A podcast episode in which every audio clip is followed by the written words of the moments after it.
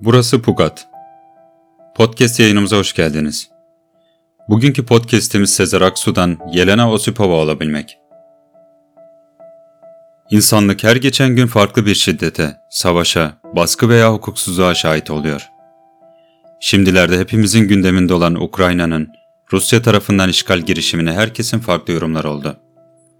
Genel yorum ise 21. yüzyılda herkesin gözünün içine baka baka nasıl bu kadar acımasızca insanların ölümüne sebep olacak bir savaşa kalkışılır şeklinde oldu. Gücü elinde bulunduranların nasıl balistik nükleer silahları telaffuz etmeye cüret edebildiklerini anlayabilmek için insanları ve toplulukları anlamak gerek. İnsanlar belirli durumlarda belirli kalıplarda davranışlar sergilerler. Özellikle baskı ve cezalandırmanın sık görüldüğü ortamlarda insanlar bu baskılardan ve cezalardan her ne olursa olsun kaçınma eğilimindedirler. Aşın ve Şahta'nın psikoloji deneyleri, bireylerin ve grupların baskıcı ve cezalandırıcı güçten kaçınarak, gerekirse bilerek yanlış olanı nasıl yapabildiklerini gözler önüne sermektedir. Aşın araştırmasında belirgin bir gerçeğe rağmen pek çok insan grup baskısıyla bilerek yanlış olan seçime uyma davranışında bulunmaktadır. Bu bireylere araştırmadan sonra davranışlarının sebebi sorulduğu zaman, kişilerin çoğunun grup tarafından alay edilmemek hor görülmemek için gruba uyduğu ortaya çıkmıştır. Bu bireylerin varsayımı, grubun kendinden başka türlü düşüneni kabul etmeyeceği şeklindedir. Şahtanın deneyinde ise birbirlerini daha önceden tanımayan bireyler, bir olayı tartışmak ve ortak bir karara varmak için bir araya getirilmişti. Araştırmacının üç asistanı da grup üyesi rolünde hazır bulunuyordu. Asistanlardan biri tamamen grup görüşüne uymuş, ikincisi devamlı olarak grup görüşüne karşı çıkmış Üçüncüsü ise önce grup görüşüne karşı çıkmış fakat sonra fikrini değiştirerek gruba uymuştur. Bu durumda grup üyelerinin birinciyle fazla iletişime girmediği, en çok kendilerinden farklı düşünen ikinci ve üçüncüyle konuşarak onları baskıladığı görülmüştür. Üçüncü sonradan grup oyunca ona yöneltilen grup baskısı azalmış. Bütün baskı grubun görüşüne karşı direnen ikinci kişiye yönelmiştir.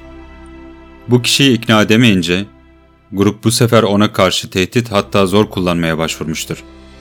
Bütün bunlara rağmen o üye gene de grubun fikrini kabul etmeyince grup onunla konuşmaktan tamamen vazgeçmiş, onu reddetmiş ve onu yok sayarak kendi içinde bir karar almaya yönelmiştir.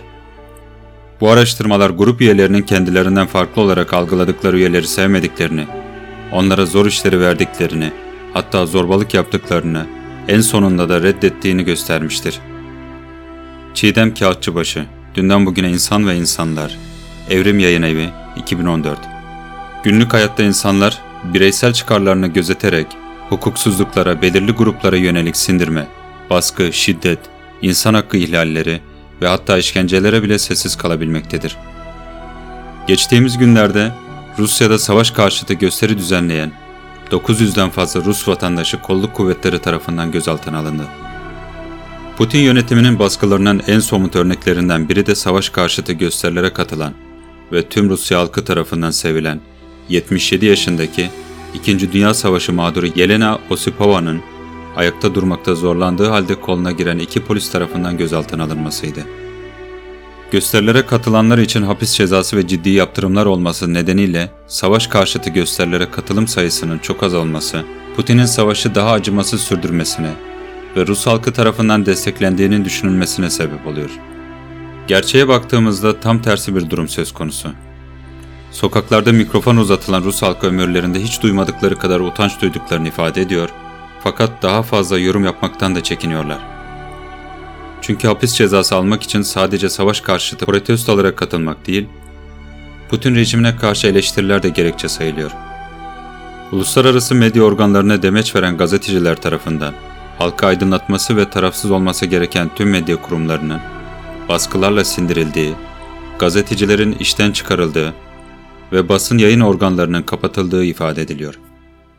Ülkenin tarafsız ve önde gelen haber kanallarından olan Echo of Moscow dinleyicileri, kanal kapatıldığı için artık sadece cızırtı duyabiliyor. Bütün bu baskı, tehdit ve hukuksuzluklar bize bir yerlerden tanıdık geliyor olabilir.'' Televizyon ve radyo kanallarının maddi cezalarla sindirilmesi, yüz binlerce insanın hapse atılması, çocuk yaşta askeri öğrencilere, Yargıtay'ın bozma kararına rağmen tekrar müebbet hapis cezası verilmesi, insanların hukuksuzlukları bildiği halde sessiz kalmasından, makam sahiplerinin aman memuriyetim yanar korkusundan, bireylerin aman bana dokunmasınlar da şeklindeki kaçınma davranışlarından kaynaklanmaktadır.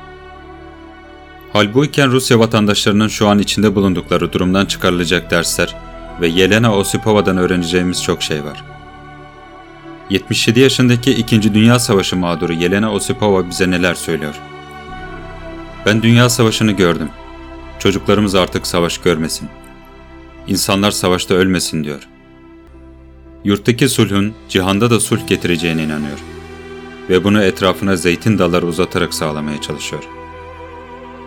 Bir Yelena Osipova olabilmek, bireysel çıkarları gözeterek yanlış olanı bilerek desteklemekle değil, baskılara rağmen 77 yaşında yurtta sulh, cihanda sulh diyebilmekle, doğru bildiğini savunabilmekle oluyor, diyor Sezer Aksu yazısında.